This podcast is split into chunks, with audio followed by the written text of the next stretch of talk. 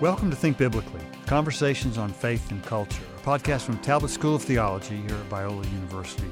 I'm your host, Scott Rae, Dean of Faculty and Professor of Christian Ethics. And I'm your co host, Sean McDowell, Professor of Christian Apologetics. We're here with a, a special guest, Brett McCracken, who is a former colleague here at Biola University. Uh, worked in a, he wore, let's just say, he wore a number of hats in the, uh, in the communications area at Biola University, very close to the president's office, uh, and now is the senior editor and director of communications for the Gospel Coalition, which is a terrific uh, web website that has all sorts of terrific multimedia content available. Brett is the one who basically does the editing and curating of that content, and actually authors a, good bit of it himself uh, when he runs out of things to do. So uh, he's got a brand new book out that we are delighted to be able to feature. It's one of the most insightful works that I've come across in a really long time. So it's called The Wisdom Pyramid. So we want to alert our listeners to this new book. Brett's going to tell us a little bit about that. So, Brett, so good to have you with us. Uh, thanks so much for coming on with us. Yeah, thank you, Scott and Sean. Great to be with you. Tell tell us a little bit. I mean, you've done you've written on a whole host of subjects yeah. uh, that range from you know biblical studies to theology to culture and mm-hmm. apologetics. Mm-hmm. Uh, why did you set out to write this particular book? Yeah, um, there there could be a long answer to this question or a short one. So I'll try to do the short one. Basically, I think there's three kind of catalysts for for me writing this book. One, um, working in the digital space as like a, an editor of a website, I spent all of my all day every day basically on the internet and I'm in that ecosystem and I'm on social media for my job. And while while there's great things about it, and you know, of course, the Gospel Coalition, my employer, wouldn't exist were it not for the internet. So there are some good things about it, but I think I've had a front row seat to the the underbelly of it and the downsides of it and kind of the toxic dynamics of the internet. So I think that's one just observing that over the last couple years and seeing how the internet is making us crazy, right? Just seeing that firsthand, seeing people in my life. Um, and I think that leads to the second reason. I so I'm an elder in a local church here in Southern California, and I so I, I am wearing like a pastoral hat a little bit as I'm writing this book because I see within my own um, church flock, I see the the formative power of the internet and how insidious it is in today's digital age for actually capturing hearts and minds uh, in more potent and powerful ways sometimes than even the, the church and the Bible capture people, inform people. So just kind of watching how that is happening as we speak, how church going Christians are being more powerfully formed by their diets online and on social media, by their intakes, that whatever formation they might be getting, uh, you know, on Sunday at church or in their in their Christian community is is no match for the the steady influx mm. of mm-hmm. content forming them. Some of the fascinating material in your book is how you diagnose our cultural moment. So before we get to some suggestions of how to how to fix it, what trends are you seeing right now that really get your attention that concern you? So in the book, I, I highlight three kind of um, dynamics of the digital age that I think are particularly harmful, and each of them has a corollary with eating. So we can talk about this more later, but the whole book concept is kind of like playing off of the food pyramid in terms of a healthy diet of physical food makes you physically healthy, and I'm saying a healthy diet or makeup of ideas, intakes, voices helps you to be spiritually healthy or or wise. So the problems that I'm seeing, you know, each of them has a parallel with eating. So the problems I talk about are too much information, information gluttony. Um, so just like eating too much food makes you sick, I think the inundated, overwhelming abundance of information at our fingertips is actually making us sick. Um, we're gorging on it, we're binging on it, we're going back to the buffet, so to speak, of Twitter more than we should and it's all junk food for the most part. So that's one problem that I'm seeing the too much information. The second one I talk about is the too fast, the, the speed, um, the, the, um, the speed of the digital age is not conducive to wisdom. Let's just say that. There's a lot more we could say about that, but we move too fast to be prudent. both in what we consume and kind of how we filter information. Is that really a good source? To, should I trust that source? Should I, you know, uh, we, and we spread information and we say things uh, in the internet age way too fast that isn't good for our wisdom. So the too much problem, the too fast problem, and then the third one I talk about is the too focused on me problem. Hmm. The the kind of inward self focused orientation, which the internet didn't create that. That was already a problem in our culture. This look within yourself dynamic. But I think the internet, in its very structure, actually adds a new layer to this because now algorithms can literally like feed you what you want and build an entire reality around you as an individual. So if we were already kind of prone to narcissism and, and wanting to kind of define reality on our own terms, the, the fact is the internet now lets you do that um, in scary ways. You know, so that's those are three of many problems I could talk about, but those are the three that I see as the most um, deadly in terms of making us sick and unwise. So too too much, too fast, too focused on me. Yep. You know, Sean and I can both remember what it was like before before the internet, before the digital age. I, I can too. You, like you can I'm a too. geriatric millennial. There you go. I'm an old millennial. that's a that's a term I haven't heard before. It's a real term. Um, it's on my Twitter bio. You know, my kids. Yeah. You know, can't They really can't remember. remember. what it was like without the internet in their lives. Right.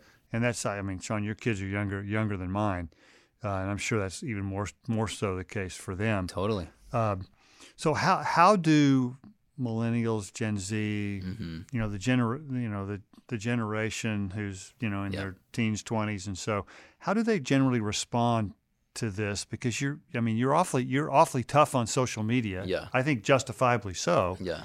But how do they do they tend to roll their eyes and say, "Yeah, that's just that's an old guy talking," or Yeah. do they d- does it resonate with them? Yeah, you know, I th- I think the most common response that I've gotten from that generation is is just kind of nodding along and saying like, yeah, you know, he's right, and I know it, but I'm still gonna pull out my phone right now and just start scrolling because it's it's so ingrained and it's such a part of life. It's like oxygen, right? Like Wi-Fi is the oxygen for digital natives, like. And so it's just such a part of life. So I think there is a recognition in, in our culture right now. Like, I think a lot of young people, Gen Z, who have grown up in this environment, um, are, are sensing that something is is not right. Something is not working out for me. I mean, mental illness is on the rise, depression, suicide. Just in the last week, I've heard of like three people in Gen Z in my kind of extended circles who committed suicide. Gosh. And I think it's these. This is the product. These are some of the bad, you know, outcomes. And there's been books about this. Um, a book by Jean Twenge called iGen is a really good. She basically goes through all the data about mental health and how it's it actually like on every measure, like depression, anxiety, etc. It was already going up among younger generations, but like when the iPhone, the year the iPhone was released, like suddenly it like skyrockets. So she's making the argument, as I would concur, that there's something about this digital ecosystem, and particularly the smartphone and, and social media, that is not making us healthy. And I, I do sense that people recognize that, and younger people are at a place where they're yeah f- trying to figure out healthier habits and, and ways to be more moderate in, in how they use this. And that's what this book is kind of about. It's I'm not saying throw away your phones. The internet is never something you should go on. It's on the wisdom pyramid, and we can talk about that more. But um, I, I think we just have to be so careful with Yeah, I think it's helpful for our listeners to know. It's it's, it's also at the very top. Of the Not meaning the most pyramid, important. Which Let- yeah, let me clarify, Not but- not not foundational. not foundational, but it is. It's in the dessert category, so it's there. I think what a lot of people miss is you're not just concerned with what's on the internet. Yeah. Things like pornography or Right. the content or false ideas that can capture young people. It's the medium itself that Yes. concerns you. Yes. What is it about the medium on top of the message Mm-hmm. that concerns you? And you have concern of one over the other, or is it just, is it both? Yeah, I think I think those three problems I talked about are all kind of more media. Me, the medium is the problem, right? Yeah. It's it's the too much inundation of it's it's the the fact that we have at our fingertips access to literally the entire accumulated knowledge of humankind since the dawn of time. Like, amazing. It's at our fingertips, and while that sounds cool, I think in reality, it's it's terrible for our epistemology, for one thing. Like, mm. you know, there is such a thing as too much of a good thing, and so I think it's it's dynamics like that. It's the speed that I talked about. Like digital media is just by nature, it's prone to want to go fast, right? It's all about conquering the the old um, challenges of space and time, and you know, being able to download things at ever faster speeds. And so that just it, it conditions us to want to move faster and think faster and speak faster. And I don't think that thinking and speaking fast it rarely ends in wisdom. I find so. Mm. Yeah. Yeah, it's, I, it's I, maybe not an accident that the Bible says be quick to listen, yeah, not, yeah. not quick to speak. We do the opposite in, do, yeah, on the internet just, a lot of times. Now you you you're also you're you're especially critical of the too focused on me. Yeah. The the autonomy mm-hmm. culture. Uh, I love the way you, you describe. You call it the look within mm-hmm. culture instead of looking to other things external to yourself, transcendent yeah. sources. Yes. But at the end of the day, yeah. what what really is the problem with being true to yourself? Mm-hmm. With, I mean, I, I, I, I mean, I think a lot of looking within is actually really healthy, reflective yeah. Types of things. So where what's the balance there? Yeah. Yeah, and I'm not saying every form of looking within is wrong. I think, you know, introspection and that can be good, self-reflection. It's just the look looking within yourself as a source of wisdom is the problem. Like as the mm. source of like truth and guidance for the good life. That's where we go wrong for a lot of reasons. I mean, the Bible says the heart is deceitful above all things. So following your heart often leads us astray. Um, and then also just the the logic of it doesn't add up because if one person's look within truth says this and another person's look within truth says the opposite, then they both can't be true, right? Like because when the rubber meets the road, um, you know, in in the real world, there has to be a truth outside of us that is the ultimate arbiter of how a society functions. One just simple example I use is like um, red lights and green lights, like traffic laws. Like if I were to declare one day that my truth is that red means go, and and the and other person says no, my truth is green means go, then it would cause chaos. God help. Like for for the for the world to not be chaotic, there has to be something external to our inclinations and our preferences that we we all have to submit ourselves to. So I think the logic of it just breaks down. Can you talk about the body person dualism that you describe mm, mm-hmm. and how you see you you think this is kind of exemplified in the LGBTQ movement, mm-hmm. but also kind of how the creators the Matrix film franchise mm. fit in hmm. with this idea as well? Yeah. Um, yeah, that's there's a lot in that question. So something that I think the the internet age and this kind of largely online life that we now live has led to is it's made more plausible this dualism. Hmm. Right? If you live most of your life in this ethereal abstract space of the internet where your avatar is really who you are and you don't really know anyone you're interacting with in a bodily way, then I think it becomes more salient this idea that I am an abstract, ethereal person, and it, there is no necessary connection to my physical reality, my bodily reality, or anything in the physical world. So, this kind of virtual reality world that we live in, I think, is one of the big reasons why, like, transgenderism as an idea has become more plausible. Mm. I think there were other things going on philosophically in our culture, you know, going way back to the Enlightenment, Rousseau, et cetera. But I do think the digital age has really amplified this dualistic kind of Gnostic um, disconnect between physical reality and virtual personhood.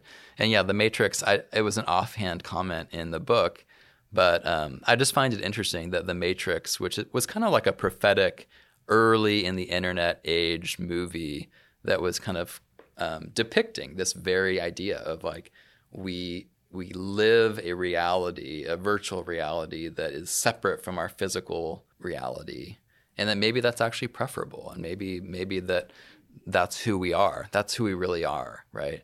And I think it's interesting that the the filmmakers of the that film, The Matrix, um, they were the Wachowski brothers, but both of them are now transgender women. So yeah, so th- they themselves, I don't know if it's a chicken or egg thing. Like I don't know if they were already on that trajectory sure. before they made The Matrix, and The Matrix is just mm. an expression of that kind of ideology, or or maybe it was something that after. I don't know, but it's interesting. It's an interesting thing to me. So Brett, let's we've I think we've we've gotten a really helpful diagnosis here that, that I think that I think is pretty compelling.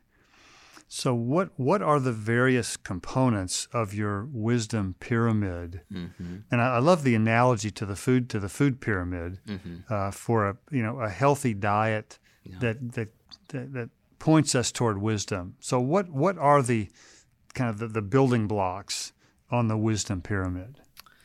Yeah, so I'll try to be quick with this. Um, but the whole second half of the book goes into each of well, the we're going to talk about some of the okay. we're going to talk about some of the details. Yeah well basically with the parallel with the food pyramid from the bottom up as with the food pyramid same with the wisdom pyramid it goes from the most important most foundational for our wisdom to kind of the least important potentially unhealthy at the top. So at the bottom of course is the bible. Um, god's word his direct special revelation has to be the foundation of our wisdom um, the second level up is the church. Um, this is God's people, His community. Um, so one of the kind of um, one of the ways I like thought through structuring it was the idea that like wisdom is from God, it's defined by God. It's so I oriented the pyramid such that it goes from most proximity to God at the bottom, and then gradually less and less proximity. So I would argue the church is the second most foundational source of wisdom because it's the second most proximate proximity we have to God. It's His very presence among His people. He's shaping them, growing them. We're learning Scripture together. Um, and then the third level up, and people often are surprised by this, is nature. And my argument there is going on the logic of most proximate to God to least. Um, nature is the third most important category for wisdom because it's God's direct, it's His direct creation, right? There's no there's no other creator of nature. It's his general revelation, right? That's script, Christian tradition has these categories of special revelation with the Bible and general revelation with uh, nature, creation. It's it's the two books idea, um, the book of nature and the book of the Bible. So nature is a, an important part of um, our wisdom diet, and I think especially in the digital age when we're we're prone to you know spend all day every day looking at screens and being mediated by digital technology we can become more and more disconnected from god's design in nature. And this connects to the transgenderism thing and that whole like virtual reality gnosticism all of that. Uh, anyway we could talk forever about that. So I'll, let me just move on quickly. Um, so after nature there's books as a category that's important for us. Um, and then beauty um, kind of the importance of art and beauty for for our wisdom, and then finally at the top is where I put the internet and social media. So it's there, but least important. Do you have any sense of what Christians maybe struggle with the most on that pyramid? Mm-hmm. Is it interpreting scripture through this autonomous self? Yeah. Is it not valuing church? If you had to kind of categorize yeah, where yeah. you think the bigger challenges are, what, yeah. what might you suggest? Yeah, I mean, I think I would probably say the the bottom the bottom categories Bible, church, because those are the most foundational and the most essential for our wisdom. I think that is the one that worries me the most mm. in terms of biblical literacy being so low among even like church going Christians, even Biola students. Like um, the cream of the crop uh, don't know the Bible well, and that's a problem because everything else in terms of wisdom follows from uh, rightly handling the Word of God and having a grasp of what His truth is in Scripture. So, I, yeah, I would say that that's one that Christians just struggle with um, increasingly, and we can. Yeah, that's a whole nother conversation. But there's lots of ways that our culture is undermining the Bible's legitimacy, and um, so it's an even bigger challenge today than than it has been. And then the church, you know, we can we can maybe talk about that as a separate thing, but church going is, um, you know, I think in America we we hit uh, under 50% for the first time in terms of the, oh, the number of Americans who go to weekly religious services. So church going is on the decline, and um, I don't think that's I don't think that bodes well for our wisdom. Hmm. You know, Brett, I know that uh, increasingly among Gen Z, millennials, uh, there's there's a separation between fo- following Jesus faithfully and the necessity of attending a church. Right. And you know, it's become much more popular to say, I can follow Jesus, but I don't need to go to church. Yeah. What what does church provide for someone that you can't get anywhere else? Hmm.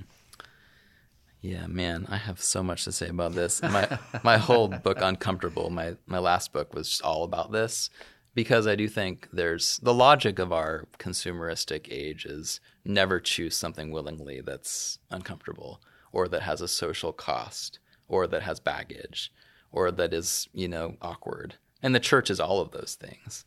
There's, at the same at the same time. At the same time, there's a thousand reasons why you would choose not to go to church. And and, and I, so I think it's it, you do have to make a case for for what what is the value. So in in the wisdom pyramid in the chapter on church, um, I talk a lot about the the way that the church functions as a a challenge and a buffer against that look within individualism so if that's a central problem that's making us sick, is this tendency to always just default to my own wisdom, follow my own heart, do whatever, you know, seems right in my own eyes. Like the church and the community of Christians that you kind of submit to doing life with and growing alongside in a church is a beautiful God-given uh, check and balance against our wayward uh, individualism, right? So that and everything from like biblical interpretation, where if we're going, if we're a lone wolf with the Bible, that can be treacherous because we we tend to read it through the lenses that you know we have. But in a in a Christian community, assuming it's a fairly diverse community with a lot of different perspectives and backgrounds, I think we can better get at the truth of, of Scripture and what God has for us in Scripture together than we do individualistically. So that's a big one. I also think just the the the fact is church is a place where we go to orient our whole selves, not just our minds, but our bodies in worship and singing and praying. It's an experience of orienting yourself around God and and not yourself, right? You are not the star of the show at church. God is. And I think that right there is such a key to wisdom. Mm. Living a God, a radically God-centered life is is in one sentence what wisdom is, I would say. It's living a radically God-centered life. And the flip side is true. Living a radically me-centered life is, you know, your fast track to foolishness. And I think church is one of the last great outposts um, mm. in our culture where we go somewhere and we actually aren't the center of attention.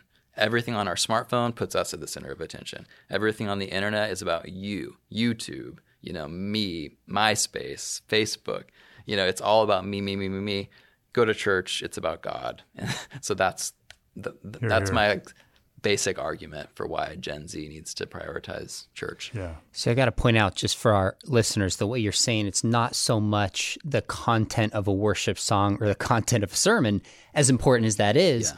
But the practice of being yeah. a part of something yes. bigger than yeah. themselves, where it's not about them, independent of the quality of the sermon, has value in going to church regular with kids. Totally, totally. Because the thing is, like, you can find content with a quick Google search online, right? If mm. if church is really just about a good sermon and good worship songs, like go to Spotify for that, right? Go to mm. Tim Keller's like sermon archives. your your local pastor probably can't do better than Tim Keller, yeah, or any any number of great pastors who are just a Google search away. So church is so much more than just content. And I think in a, in our internet age, though, we're so conditioned to think of everything in terms of content that we consume that we can start to think of church that way. And I just think that's a really bad, unhealthy way to think about church.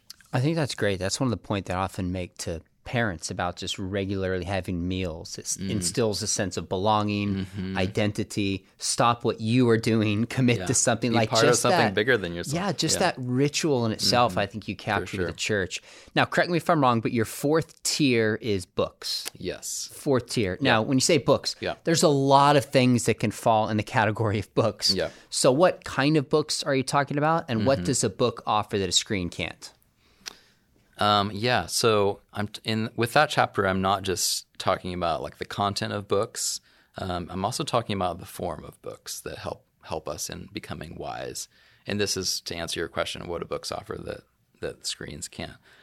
I think that one of the problems of media on screens and on our phones is that it tends to cultivate a mile wide, inch deep sort of engagement where we just skim and we go from thing to thing to thing and we never we never really wrestle with stuff. We never pause and linger. And our attention is just so hyperactive. We go from one thing to the next. And I think what's happening is we're losing the ability to have you know critical thinking and evaluative thinking. Um, we're losing those those muscles are atrophying a little bit in the internet age. Reading books, I would say, is like basically like the CrossFit exercise to like bulk, bulk up those muscles of critical thinking. Hmm. Like, there's nothing like reading a book and committing yourself to that long process of sitting and just letting one author and their perspective kind of reign for a week or a month, however long it takes you to read that book. There's so many good things about that. Not only does it kind of help cultivate that attention that we're lacking, the ability to attend to one thing over a long period of time, it also reminds us how to listen because reading a book is nothing if not being quick to listen and slow to speak in practice. You're literally, that's what you're doing when you're reading a book. You're being quick to listen and you're not speaking. You can't speak. The author's not there to like, for you to like yell out to them. Sometimes I write in the margins of a book when I disagree. I'm like, no, exclamation mark. But that's the best I can do to have a conversation back to them. I'm there to listen and learn. Hmm. Now, it doesn't mean that everything you read, you know, you should just take to the bank and like and agree with. And that's this is a big thing I talk about in the books chapter of the wisdom pyramid is really like learning to read helps you to be educated and being educated is the ability to like entertain a thought without assenting to it right? Um, I th- it was Aristotle or someone who said that like the, the mark of an educated man is the ability to um, entertain arguments without assenting to them. So when we read Christians should read widely. We should read books by people who we know we're not going to agree with completely but we should read with critical eyes to see what is the truth here that I can glean by common grace? What can I learn from them?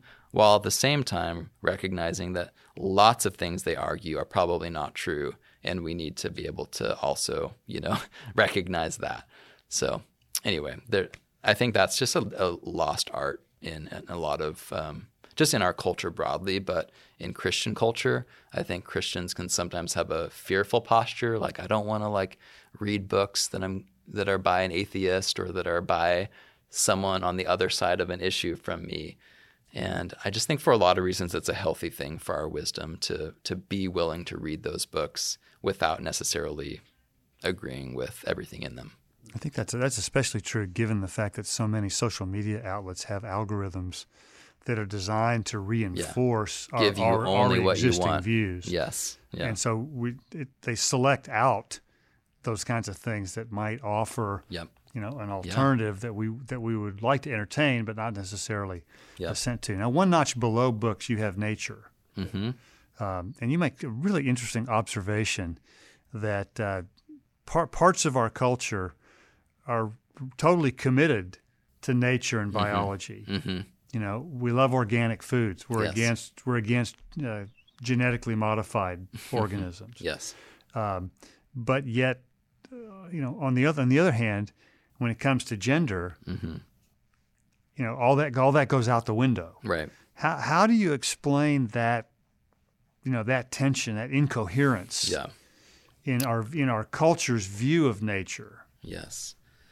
Yeah, I mean, I think there's it's just an example of a bigger problem with our culture has lost a self awareness when it comes to inconsistencies. Like, spend like five minutes on the internet and you see all sorts of logical inconsistencies on display. So we just have a lot of this going on where we don't recognize the inconsistencies and and with science, you know, and biology, just I've just found it so funny recently the whole like follow the science, right? Certain people want to claim that mantle, like we follow the science, right? And they're talking about things like climate change maybe or wearing masks or something, I don't know. But a lot of those same people like don't follow the science when it comes to like basic things about human biology, like your sex, you know, like being male and female. Uh, so there's just a lot of picking and choosing which science you follow and for what purpose, and that's kind of what I was getting at with the organic uh, vegetables comment. Like some of the same people who are like, no, we should never genetically modify any vegetables. Like we need to embrace them in their purest form. Mother Nature knows best. They're the same ones who have no problem whatsoever with like sex reassignment surgeries and mastectomies for transgender, you know, men. So I, I, yeah, I just think like as Christians, we need to be the ones who actually try to break out of those inconsistencies and say like God's creation and nature is what it is, regardless of our politics, regardless of our preferences. And it can be an opportunity for us to glorify Him and worship Him if we if we accept the givenness of it and and embrace you know the nature as He created it, not as uh, we wish it would be. I love the way you put this. That if organic is best in strawberries and kale, it's also best in humans. Yeah, I, uh, I had fun writing so, some of those so, lines. So insightful. well, Brett, one final question here. Beauty is also part of the wisdom pyramid. Mm-hmm. I suspect a lot of people might not mm-hmm. might be a little surprised that something like that is there. Yeah. Uh, but you make a really good observation that God, you know, in, in a lot of the scripture, God speaks not as a theologian mm-hmm. or a mm-hmm. philosopher, but as a poet. Yeah. And I'd add to that, he speaks, I'd say he speaks primarily as a storyteller. Yes. Uh, in that. But what does it what does it mean for practically to give mm-hmm. attention to mm-hmm. beauty? Yeah, I mean, I think it means slowing down and um, viewing wisdom as something that's more than just cerebral. It's it's not just about how many facts can you cram into your brain. Like God didn't create us as just brains on sticks, right? He created us as full-bodied creatures with senses where we can taste and see that He is good, right? Not just know that He's good part of knowing his goodness is actually tasting and seeing it, as Psalm 34 says. So that's the level at which beauty can cultivate wisdom in us when we we actually like pause the kind of logical processes of filling our minds with facts and just sit still and attend to beauty, listening to it, looking, touching it, tasting it. So I think there can be a lot of wisdom in just sitting down and really savoring an amazing, you know, bite of ice cream or something. Like um, there can be wisdom in sitting down and listening to a Bach, you know, symphony. Um, even though there's no message, there's no words, there's nothing that appears to be uh, coming into your brain in the form of like knowledge. It's coming into your soul as wisdom, and that's I think that's why beauty is so important. So maybe just in, in summary here, instead of too much, too fast, too focused on me, mm. What's the opposite yeah. of those? Yes. Just in a sentence.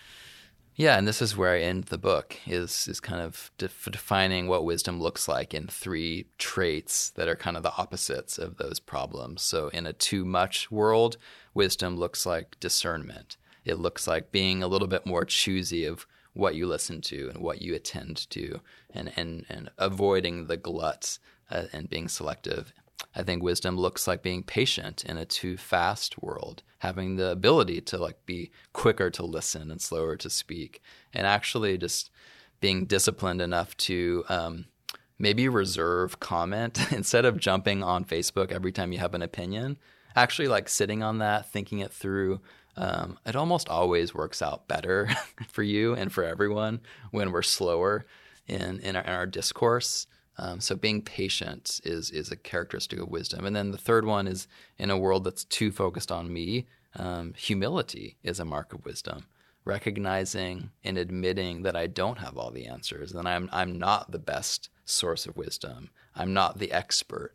Um, there's a lot of kind of I'm the expert going on in our culture right now. Everyone thinks they're an expert on epidemiology or politics or name your like super complex public policy issue. Everyone's an expert, right?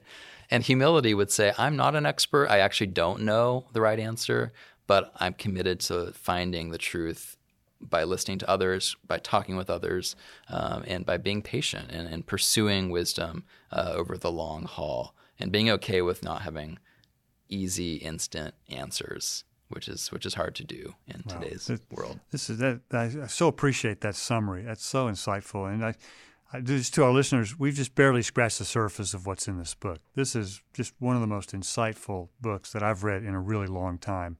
And I want to commend it to you, Brett McCracken. The Wisdom Pyramid uh, is just great stuff. And so, Brett, we're so thankful for you coming on with us. All the best to your work at yeah. the Gospel Coalition. And we encourage you. our listeners to regularly visit the Gospel Coalition as part of the it's a part of the, the way you manage your screen time. I would mm-hmm. say make sure that the Gospel Coalition right. is a part in that, In that, dessert category That's of your right. wisdom pyramid. A cookie could be the Gospel Coalition. Yeah. Well, this has just been terrific. Thanks so much, Thank Brett, you. for coming on with yeah, us. Thanks a lot. This has been an episode of the podcast Think Biblically Conversations on Faith and Culture. Think Biblically podcast is brought to you by Talbot School of Theology at Biola University offering programs in Southern California and online, including our master's program in Christian apologetics, now offered fully online. Visit biola.edu slash Talbot in order to learn more. If you enjoyed today's conversation with Brett McCracken about his book, The Wisdom Pyramid, feel free to give us a rating on your podcast app, and please do share it with a friend. Thanks so much for listening, and remember, think biblically about everything.